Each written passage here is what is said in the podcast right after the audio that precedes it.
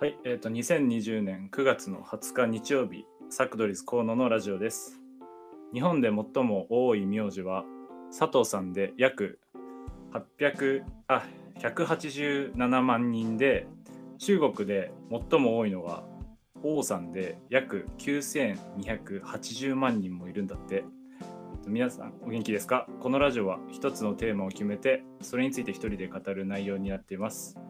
えっと、先週初めて人生で初サップに行ってきたんですけど僕、えっとまあ、サップっていうのはあの、ね、サーフボードみたいなやつにの上に立って乗ってなんかカヌーみたいにねこう漕ぐやつなんですけどえっとなんというかすごくね僕の勝手なイメージは結構ね穏やかになんか海をね満喫するためにやるのがサップって思ってたんですけど、えっと、今回そのサップを教えてくれる人が、えっと、日本代表のサップの日本代表している方で なんかサップってこんなに早く焦げるんだっていうのとなんかこんなになんかハードできついんだっていうのをなんか知ることができて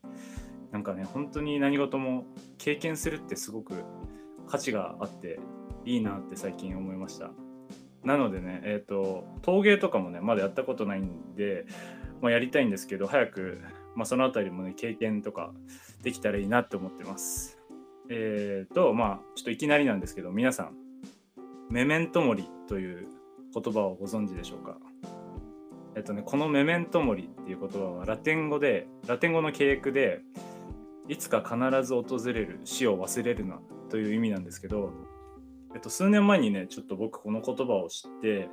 なんかいまだにそれからたまに思い出すことがある言葉で、と、なんでね思い出すんだろうかっていうのを考えたんですけどこのメメントモリの考え方って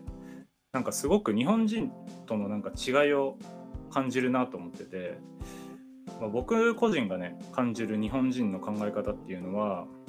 まあ、僕のね好きなジブリとかで例えるとえっとね、ナウシカの生きねばとか、もののけ姫の生きろみたいに、なんか何があっても、ね、生き続けることが大事みたいなところがあると思ってて、なんか死っていう言葉を使うよりも、なんか生という言葉を使うのが、なんか日本人なのかなっていうふうに勝手に思ってまして、一方ね、このメメントっていう、このラテンのね、考え方っていうのは、いつか絶対に死ぬことを忘れるなっていう、なんかね、そのいつか来る死っていうものの瞬間が絶対にあるっていうことを忘れてはいけないっていうことなのかなと思っててなんかそれにすごく僕はなんか衝撃を受けてなんかね直感的に現実をすごい突きつけられる言葉だなと思っててなんかね日本の考え方もねこのラテンの考え方っていうのもすごく大事なのかなっていうふうには思うんですけどこのメメントモリっていう考え方はなんかよりなんかね自分の時間の大切さとかなんか尊さっていうのが感じられる気がしていてまあなんか前衛的というかなんかね躊躇せずに何でも頑張らなきゃなっていうふうに思えるんでなんかね僕はこの言葉に出会えてよかったなっていうふうに思うのでなんか聞いてる皆さんもね是非このメメントモリについてちょっと自分なりに考えてもらえたら嬉しいななんて思ってます。でちょっと話は変わるんですけどえっと最近ね最近というかもう結構半年ぐらいですかもうラジオしてることもあってなんかもともとね結構たくさん映画とかアニメとか見るんですけど、まあ、最近ここで話そうと思って一層見る本数とかが増えてましたね。えっと、最近見たので言うと「銀河鉄道999」とか「えっと、バイオレット・エヴァーガーデン」えっと「パーフェクト・ブルー」とかあとね「マッドマックス」とかこの前テレビでやってましたけどなんかその辺りがすごい面白かったのでなんかねそのうちラジオでこの辺りを話したいなっていうふうに思ってるんですが、えーと、今日はですね、えーと、クリストファー・ノーラン監督最新作「テネット」昨日ちょっと僕これ見た見てきたんですけど、えーと、と日本公開をねこれ記念して今日はちょっとクリストファー・ノーラン監督の、ね、過去の作品についてお話したいと思います。ということで今日のテーマは映画を語るクリストファー・ノーラン作品「メメント」です。メメントえっと、先ほどね、メメントモリ、いつか必ず訪れる死を忘れるなっていうことについてちょっとお話したんですけど、えっと、このメメントはラテン語で忘れるなっていう意味があるんですね。で、僕はこのね、クリストファー・ノーラン作品がすごい大好きで、まあ多分結構みんな好きなのかなと思うんですけど、ダークナイトとか、インセプションとかインターステラーとかすごい有名なんですけど、え今日はね、僕が特に、えーと、衝撃を受けた作品、メメントの紹介をしたいと思います。え、ー、と、で、まあ、そしてまだちょっとこれは、まあ、予定でしかないんですけど、来週は、え、ー、と、メメントのね、え、ー、と、みんな見てくれると信じて、なんかめっちゃちょっと深い考察とか解説をしたいなと思うので、えっ、と、ぜひお時間あれば、ちょっと来週までにメメントを見て、次のラジオを楽しみにしていただけたら嬉しいです。えっ、と、なのでね、今日はちょっとメメントが見たくなるように頑張って紹介したいと思います。えっ、と、早速ね、ちょっと見てほしいと言っておいて、こんなことを言うのはあれなんですけど、えーと、このメメントかなり複雑な構成になってます。えっ、ー、と結構ね映画という全てのジャンルの中でも難しさっていうのはかなり上位なんじゃないかなっていうふうに僕は思っててというのもね、えーと、この映画を制作中のスタッフも心の中でこれは何をしてるんだろうって思ったっていうのを後のインタビューで言うくらいなので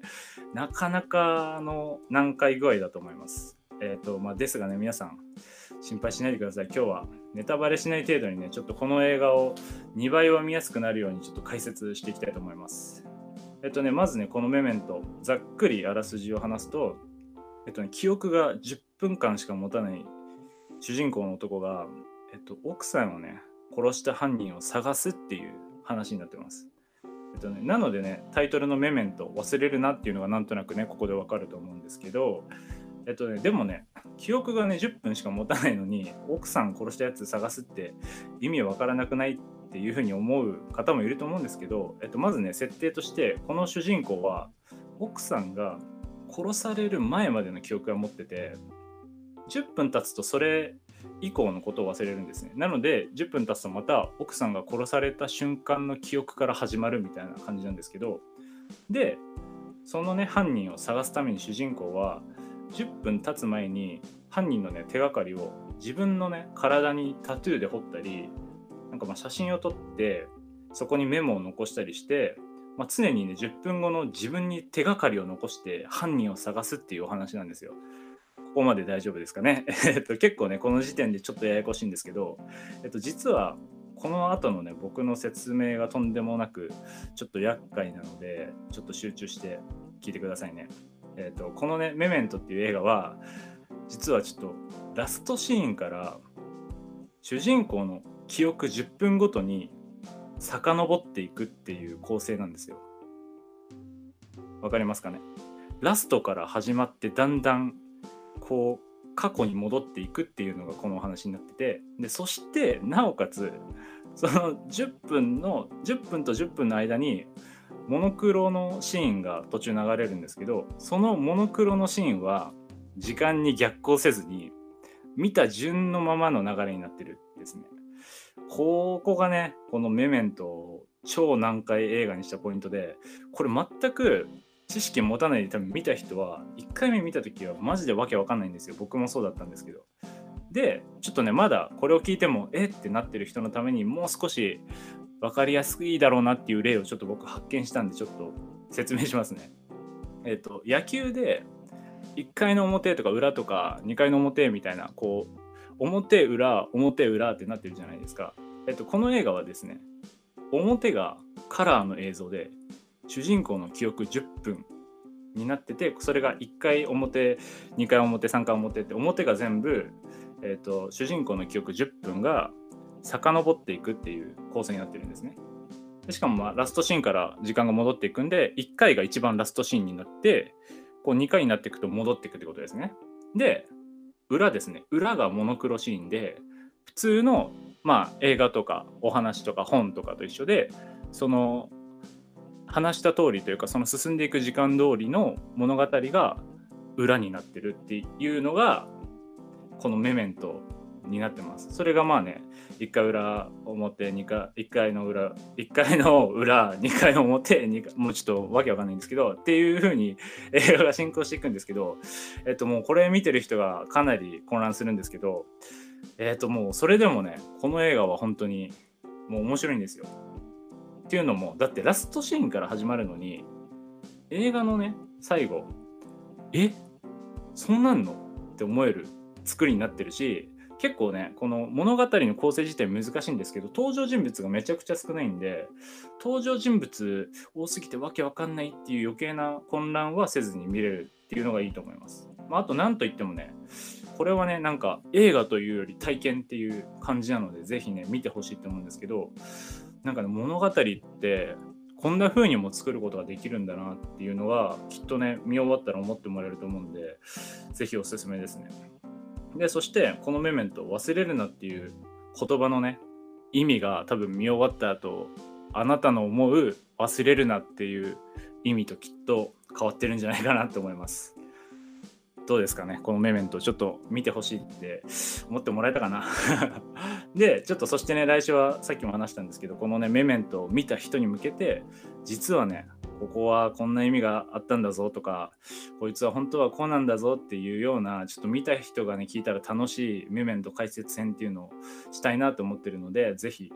聞いてもらえたら嬉しいです。でまあそしてね、このメメントがもし面白かったっていう人がいたらね、ちょっと今映画館でやってるこのクリストファー・ノーラン監督のね、テネット、こちらも見てもらえたらすごい嬉しいです。えっと、このテネット